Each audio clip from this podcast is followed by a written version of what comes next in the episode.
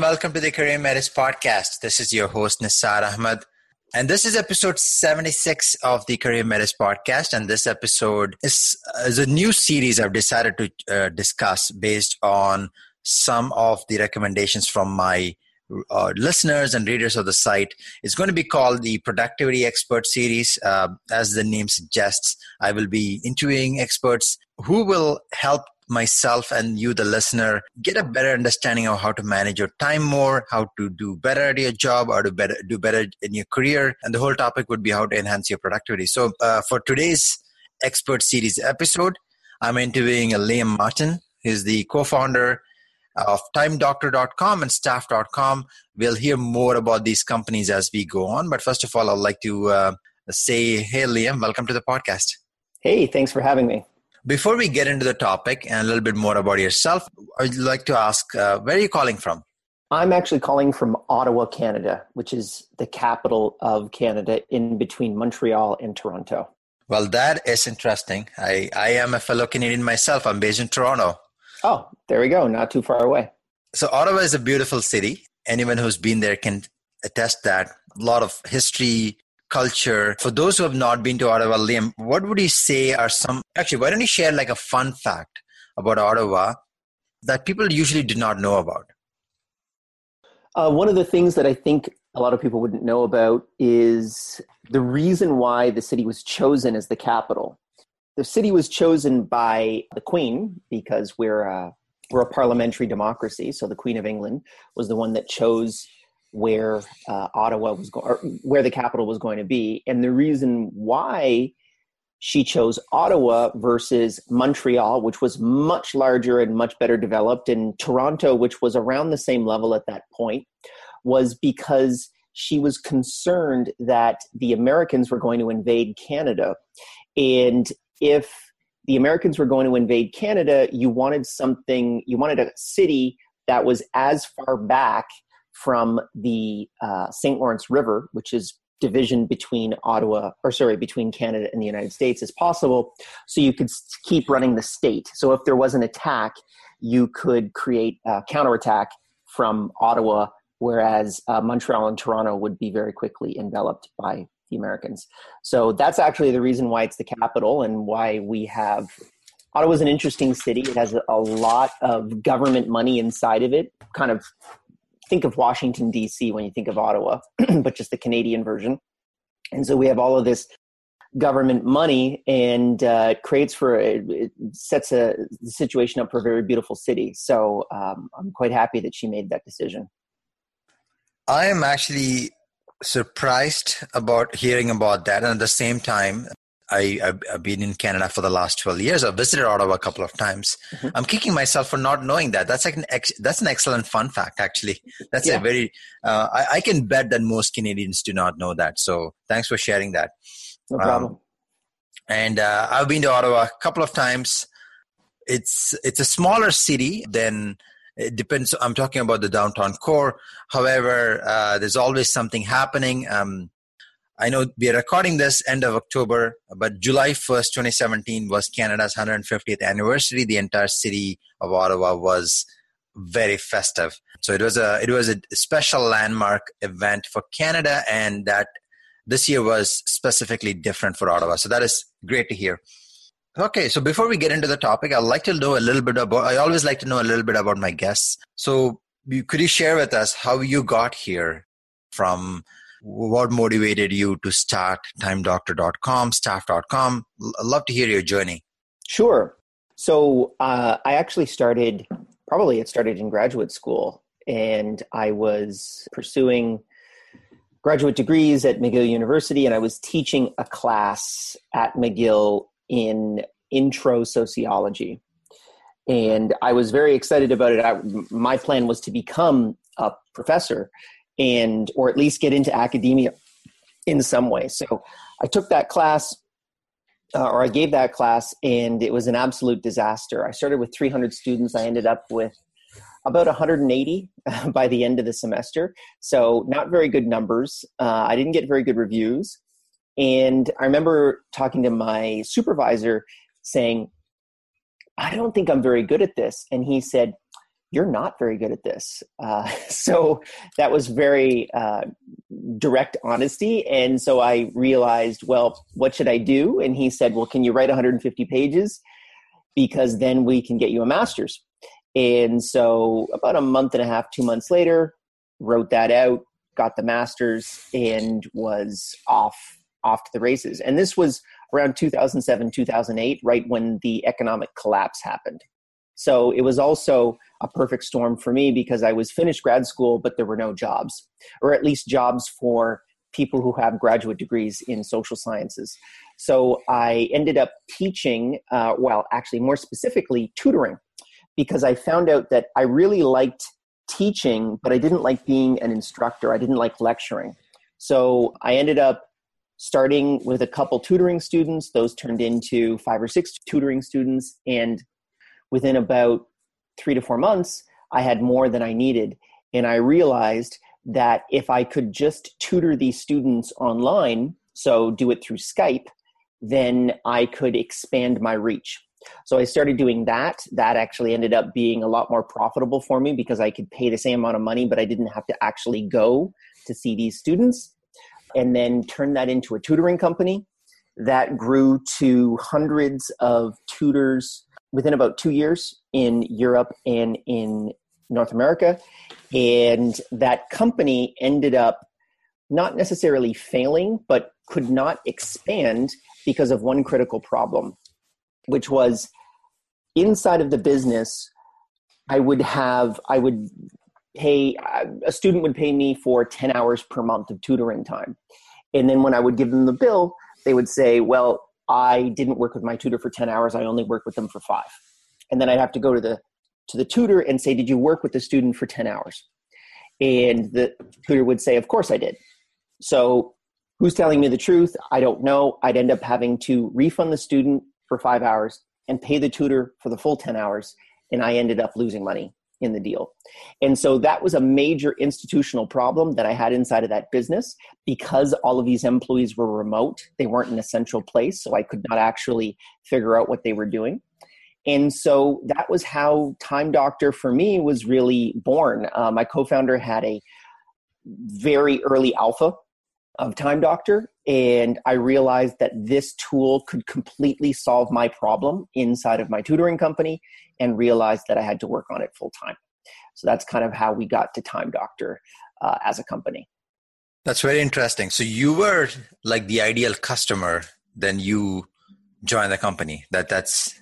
I believe that if you're going to start a tech company, if you're going to start a tech startup, you must scratch your own itch if you do not scratch so as an example let's say that you wanted to build a piece of software to be able to keep a restaurant up and running like a restaurant crm uh-huh. if you don't run a restaurant or if you haven't run a restaurant for years you'll fail. Uh, you need to scratch your own itch. So you need to actually have a product that you would use every day because then you're the ideal customer and then it's very easy for you to just even feel with your gut through what features you should apply to the software as opposed to if you are doing something that's completely out of your realm then you actually have to talk to a lot of customers to be able to get that feedback and you shouldn't stop doing that at any uh-huh. point so i talk to customers every day about uh, time doctor and staff.com but you need to be able to at least be able to make your own gut feel a uh-huh. gut choice about oh okay this is the direction that the software is going to go that's an ex- excellent point. St- uh, scratch your own itch. And I think that applies not only to an entrepreneur who starts a business, it could be someone who's a freelancer, it could be someone who's working in a job. Because at the end of the day, no matter what you do, you're solving someone's problem, either it's a customer or a, a client. When you, when you can actually live the pain of or the challenges the other person faces, you're able to better help them. That yeah. is, that's an amazing takeaway there. So let me uh, now I would like to get into a little bit more about the whole concept of Time Doctor. So, very quickly, if you can expand on what Time Doctor does and how you help the users of the platform. Sure. So, right now, I have a task um, that I'm currently working on through Time Doctor, which is podcast. So I just have a generalized task that I've set up called podcast. And there's a whole bunch of different, it's a task manager inside of Time Doctor fundamentally. It sits on your desktop. And I've been tracking this entire podcast for approximately 17 minutes. And so at the end of this call, I'll be able to analyze how much time did I spend on Zoom? How much time did I spend on Gmail? How much time did I spend on a Word document, as an example? And I'm able to compare that to all the other podcasts that I do and figure out number one, what are the clear metrics for doing a podcast? And then secondarily, what are uh, how can I do that task more efficiently? or you know what are the results even correlated to this particular podcast do i think i did a good job am i going to get really good are we getting really good feedback from this podcast how can i analyze how can i put that inside of the analysis so in essence it's kind of like google analytics for your workday if anybody uses google analytics or it measures all of the metrics that you do while you work. So it measures websites applications mouse movements and keyboard movements. And then from a productivity perspective we actually our clear focus is we want to be able to make you more productive. So we don't want to just account for how long you work but how productive you are while you're working. So you're alluding to effectiveness and efficiency, uh, the factor productivity, because a lot of people want to get uh, spend. Uh, many people measure the amount of time they work on a task, but what you're saying is you take it a step level where you want to make sure that whatever task they have done, they're becoming effective. And yes. I'll give you an example. Uh, how long do you think the average employee does work in an office? I have read that it's every even though they have an eight hour shift, they work less than five hours. It's a little bit lower than that. Really? Um, wow. Yeah, it's between so physical work. So I'm talking about someone. Let's let's say their primary way of working is through a computer. Right. Right. So if they're not at a computer working, they're doing things around work. So they're doing a meeting to be able to go back and do more work, or they're doing, or they're having lunch, or they're chatting with somebody, all these things around work. So that works out to about two and a half to three hours per day is actually spent physically typing on a keyboard, interacting with a computer. And so when you look at that and you look at in comparison the amount of time that they spend in the office, that's actually a really interesting ratio. So as an example, I have an office that I go to here for Time Doctor and for staff.com. So I'm able to correlate how much time did I actually spend working on my computer versus in the geographic area of the office. And this is automatically collected for me so that I can know, okay, what's that ratio and can I work on getting that ratio up? And there's two ways of getting that ratio up either spend less time at the office or spend more time working. And both actually increase productivity uh, fundamentally for us. So we don't believe, as an example, that you should be spending eight hours a day in the office. I actually think it's a really bad expenditure of your time. You could probably spend four hours in the office and get exactly the same amount of work done. And it's never eight hours, right? If you add the commute time and all that, sure. you're spending like ten hours, uh, ten hours a day. The average commute in North America is 52 minutes one way. Uh, I think 50, it's more than that, depending on some cities. Yeah. Um, so let me ask you that question. I mean, why is it two hours? I mean, if why is, you said they only spend two to three hours uh, of their eight-hour shift, why is that? There's a lot of different reasons as to why that happens. So uh, there's a lot of different reasons connected to it. Generally, there's a lot of things that are done around work that are not necessarily work. So preparation for work meetings are a major black hole when you look at actual overall productivity. Do those people let's say that you have a meeting with 10 people do all of those 10 people need to actually be there? Why are they why are those 10 people in that meeting? Do they all need to be there for the same amount of time? Could they come in at different stages? Um, most developers as an example it, it's a perfect example of what i would define as kind of more productive individuals is um, they'll do stand ups. So they'll do like a five minute stand up per day. where they just describe all the things that they're going to be working on and whether there's any blockages that they're currently experiencing. And sometimes they can actually do that in a staged way. So even kind of where they'll have the project manager that will be pulling teams of three to four people in going through 20 minutes and then the next team comes in after that. So from an efficiency perspective, there's just a lot of things around work. And if you're able to optimize those different things, then you can be a lot more productive in your workday. The second issue, which I think is one of those things that corporate America will not really be able to accept, is the eight hour workday is an inefficient application of time in order to actually get the ideal output from the employee. So a much better work week would be about, or sorry, work day would be about five hours a day. There's a lot of studies to be able to back this up. Mm-hmm. Uh, about five and a half hours a day. So if you reduce, if you basically pull two and a half hours off of a work day, but then pay that person the same amount of time or pay that person the same amount of money, their output will actually go up. And this has been proven time and time again. But that's not what we do in North America.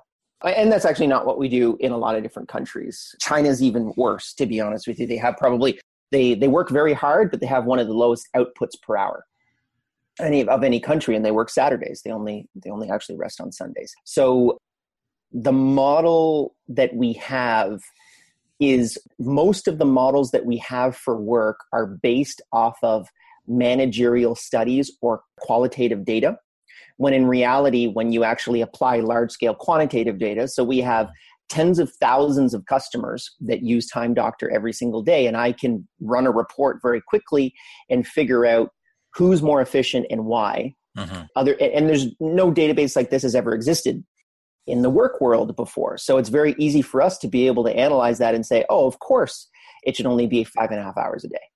But from a managerial perspective, if you talk to Deloitte, you know deloitte's not going to say that because number one that's bad for deloitte's business model but then secondarily that just goes against decades of of management training. And i do agree with that because if you go back the 50 60 ever since henry ford designed the eight hour work week uh, going back beginning of last century it has become a norm. And a lot of people have not even questioned why that is but at the end of the day, if you measure output versus time, I think that model would be better. And to I read this recently where Sweden is one of the first countries where they're instituting a six-hour work week. Basically, they and they they are actually starting to prove that that in six hours they can get as much work as eight hours. Yeah, that was that was one of the earmark studies that I really looked at, and it was kind of the when I saw that study, I said, man, we've been looking at this for years, at least in our data set. Um, and, and at the end of the day, I'm a sociologist and statistician by training. And I just love to be able to kind of look at the deep insights that we can gain from this type of data set that really hasn't been available until um, applications like mm-hmm. ours have really come onto the market. So it's a very exciting time, I think, also for the realm of productivity. I, you did mention at the beginning that you are more of a Google Analytics for like a good analogy for Google Analytics for Workday, right? So yep. so far we talked about the problem. The problem exists, and uh, regardless if you're an employer, freelancer, or an individual employee, you have sensed that problem. You have faced this. Everyone complains there's not enough time in the day. So why why do we have to get deep? I mean, what is the?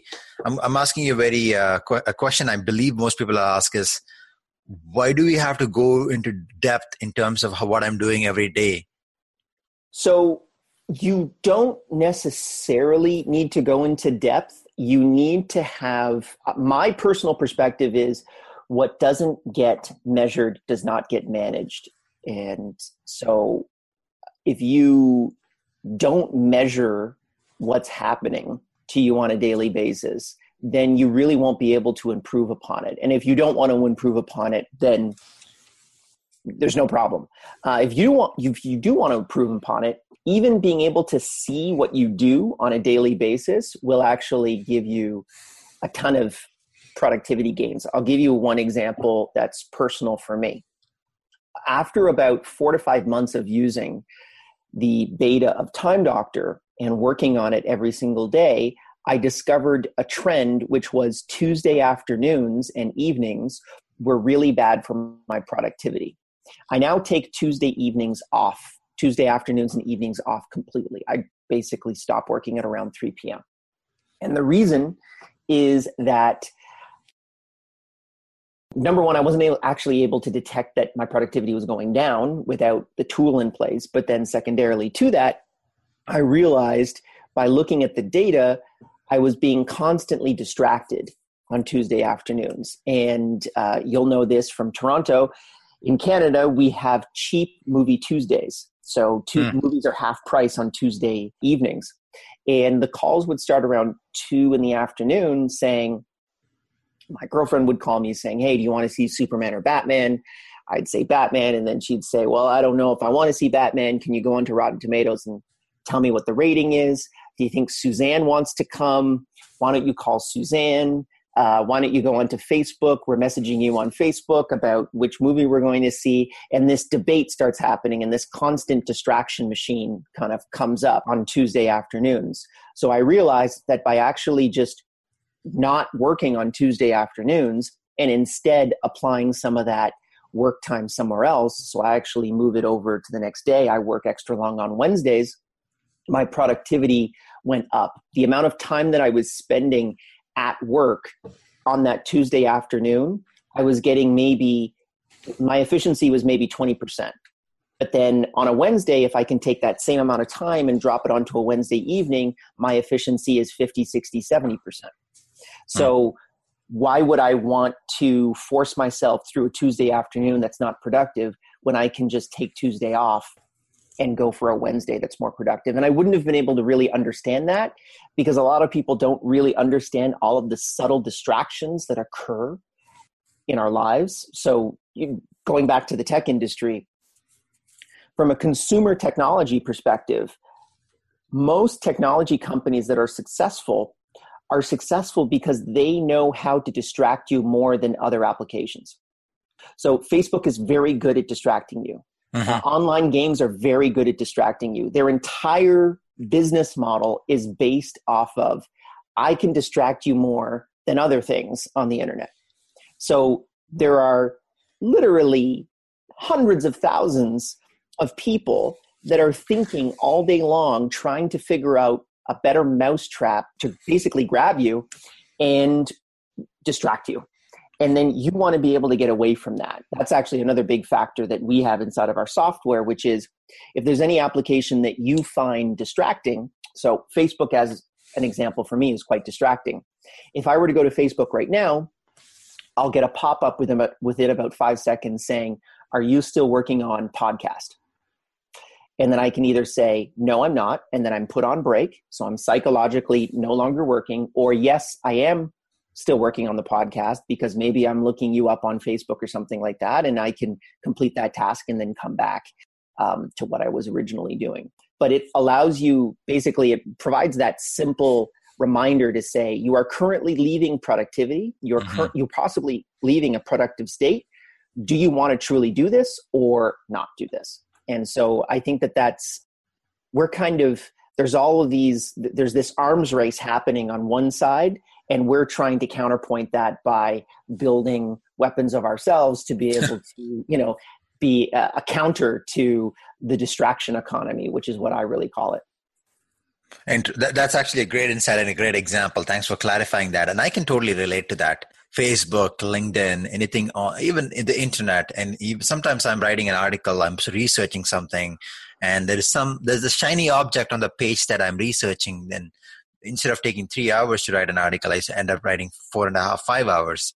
So, and uh, yeah, and one of the things you can, like they always say, time is your most precious commodity, right? Mm-hmm. Anything else, you could be replaceable. You can improve your skills, make more money, but nobody, it's the greatest equalizer in the world. Nobody can get back time. So, um, that's that's a great example so we talked about the individual employee or the knowledge worker i want to switch gears and talk about managers because when you're in a leadership position you're not only responsible for managing your time but you're also responsible for managing your team's time where do you think leaders managers employers struggle with that right now in managing employees effectively? Yeah. I, I know it's a common challenge, and most managers end up spending more time at the office because now they are managing more people. I know what I've said is more of an anecdote, but I'd like you to expand on that. Is that is that true for? So we started we started a very interesting uh, experiment where we had managers rate their employees from one to ten, one being the worst, ten being the best, and we then implemented uh, a machine learning algorithm inside of Time Doctor to be able to figure out what correlations does a 8 9 10 group have across all managers versus a 1 2 3 group. And the only real clear signal that we got was that the 8 9 10 group had more um, it, the, their communication with their manager was a lot higher and so we kind of actually interpret that as um, the butt kissing algorithm. So we we realized that there's actually a lot of difficulty in trying to so managers do not know who good employees are when you measure their productive output. And I'm not talking about their emotional intelligence or their intelligence as it applies to um, working well with teams. That's actually that's something we can't measure, but we're only looking at output. So, as an example, you have a Salesforce CRM. I can tell you very easily who are the top reps that are putting out the you know that are getting the most amount of sales and then i can also tell you who's getting the least amount of sales and then we can run those correlations and we actually figure out that there are those do not necessarily correlate to managers really liking them.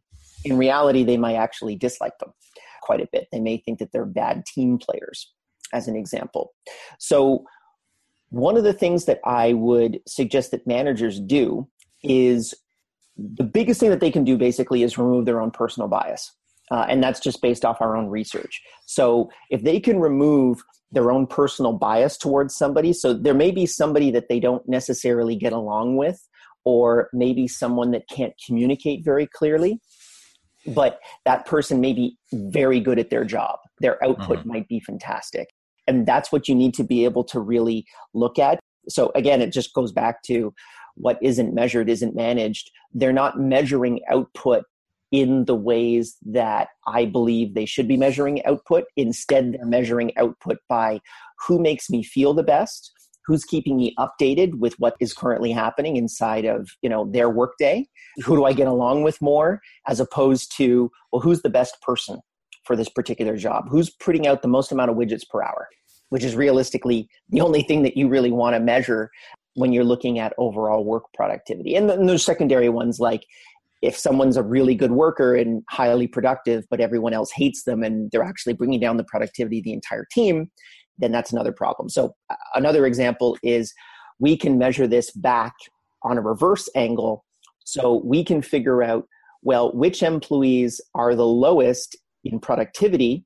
And then we can also figure out, well, maybe there's a correlation between the manager. So, there's maybe, let's say, there's 100 managers, and we find that something that they all have in common uh, low low performing employees would be bad managers and then if we just remove those managers or retrain them, then we'd actually see an overall boost in productivity from those employees. So it's very kind of sometimes it's very counterproductive and you need to be able to basically focus on the metrics that are quantitative as opposed to the metrics that are qualitative. And this is kind of I have my own personal I don't necessarily want to call it war, but I, I think that a, a lot of managers are not looking at the core metrics of productivity. They're just looking at what makes them feel the best. And that's qualitative, it's not quantitative. And you need to always measure okay, I may not like John, but John's doing a fantastic job. And as long as I can make sure that John is still happy with his coworkers and everything's working properly, I want to just accelerate John uh, as much as possible, even though I personally may not like him that much. That's a great analogy because um, I think the classic analogy I always draw is to the show Office, And if you've seen in sales, because I work in sales full time, sometimes the highest producers are promoted to management but that doesn't necessarily always work out very well because the measure and uh, the measure between a good manager and a good salesperson are two different things. A lot of companies make that mistake. You also spoke about personal bias and that applies not only to managers but also to individuals as well. And that's why data I ask this question for the benefit of the audience. I personally am a big data nerd. I my entire life la- runs on Excel spreadsheets. I measure everything, and if I don't measure anything, I find that that area of my life gets affected, whether it's my finances or my health or how I manage my time. So the summary of what you just described is instead of putting personal bias or any type of emotional bias, let the data tell you the story and in that way you are able to make better decisions for the team. Yep. And i think probably if you add quanti- a quantitative layer to your qualitative perspective um, you may actually be able to train your your bias even better. And i'm also not saying that they're like sometimes managers have fantastic bias that they can deploy. And once you've trained it properly you can almost kind of tell who's going to be a winner and who's going to be a loser sales is a perfect example of that. So, as an example, inside of Time Doctor, we have machine learning algorithms so that we can, and this is one of our beta products, but we can predict whether that sales rep is going to be, let's say, in the top 10% of your sales team within a month of them using the software. Because we're able to figure out the unconscious triggers that produce signals of success or failure. So, how often do you document inside of your sales, you know, your CRM versus being on the phone? Just as kind of a spoiler, generally, um, if you're about 40% on the phone and 30% on your CRM, that's pretty much your most successful breakdown. And no one's really measured that um, at scale. And they've measured it as a study, but they've never necessarily measured it as a large scale. They, they haven't had thousands and thousands of people that are measuring their second by second workdays uh-huh. inside of a database like this. So for us, that's been a really interesting insight, and we're actually using it inside of our own company now. So I want to ask you a couple of fun questions. Uh, you already covered Facebook, but in your experience, because you are you're you're trained in this, you're a specialist in this. What are the top three productivity killers for everyone across the board? Clash of Clans that is probably the best. Dist- so if you want to pay attention to who, um, there's a video game called Clash of Clans. yes. It is one of the best, absolute best distraction tools we've ever detected. It is absolutely amazing um, how well this can distract people. So Clash of Clans is by far number one. If you if you want to get like laser focused on it, Clash of Clans is number one. Number two is another one made by the same company called Clash Royale.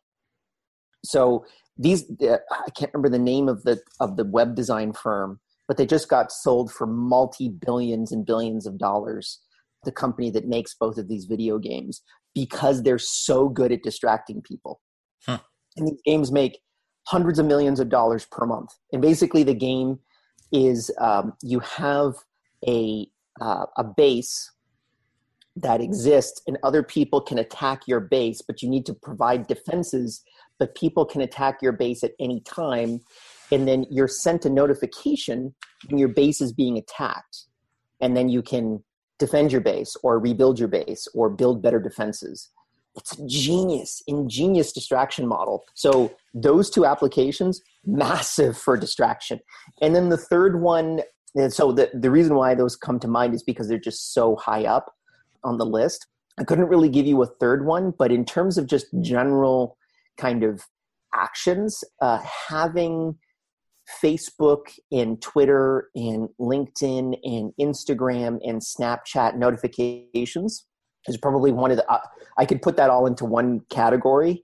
That's a major. If you can actually remove all of those notifications, uh-huh. so uh, from your computer and from your phone, that's going to be huge for your overall productivity. So, what I'll do is um, generally the beginning of my workday. I'll make sure that I get one thing done that I wrote down on my to do list the day previous. So I don't go into email immediately. I have a rule which is don't go into email before noon. generally I'm able to make sure that I can I can do that pretty much every day. There are some sometimes that I have to kind of jump in early, but uh, generally I I can fight that off until noon.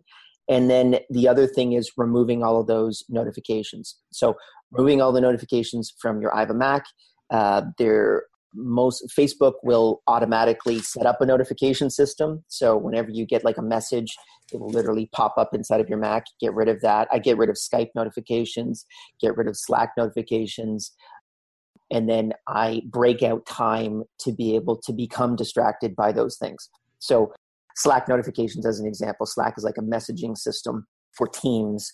And I'll usually get into that once a day at a certain time.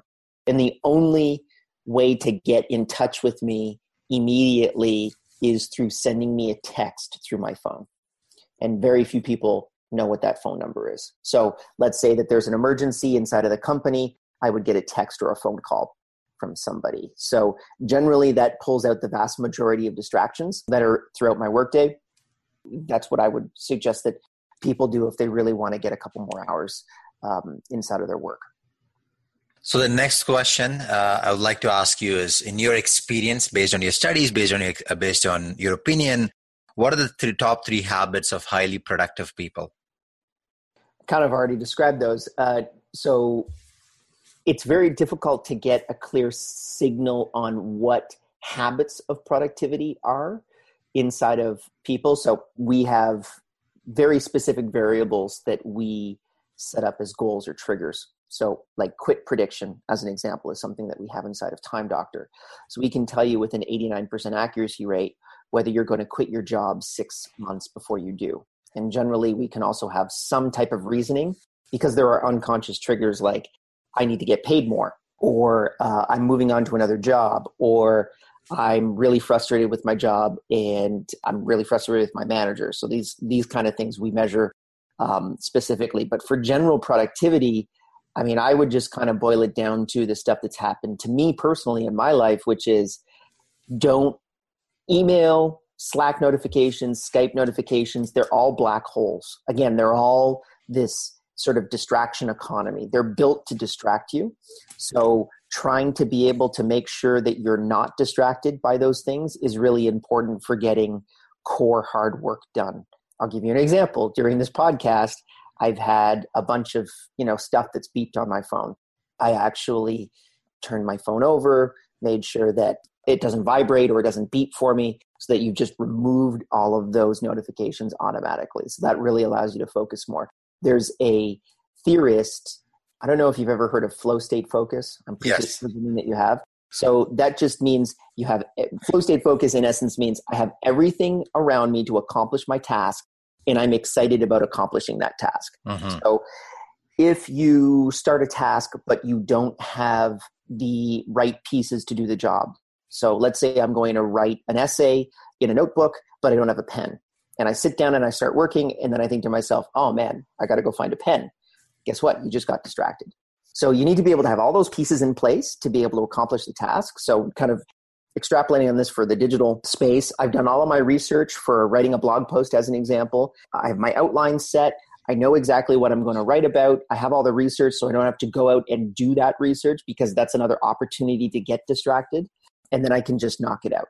And generally, it would be hey, turn off the internet and just knock it out for an hour or two. And then you can have a, a fantastic piece that's put together. So, making sure that you're not distracted is by far the most important variable. I wish I could be a little bit more helpful in that, but anything that got a little bit more specific, like um, not checking email before 12, breaking out particular times to become distracted, those are good strategies, but they're all problematic because you could get back into the situation where you do get distracted by them without being disciplined. So, you know, I can go into email I could spend an hour doing it efficient, efficiently, or I could spend four hours doing it inefficiently. And sometimes I spend four hours doing it inefficiently because I just get distracted inside of email.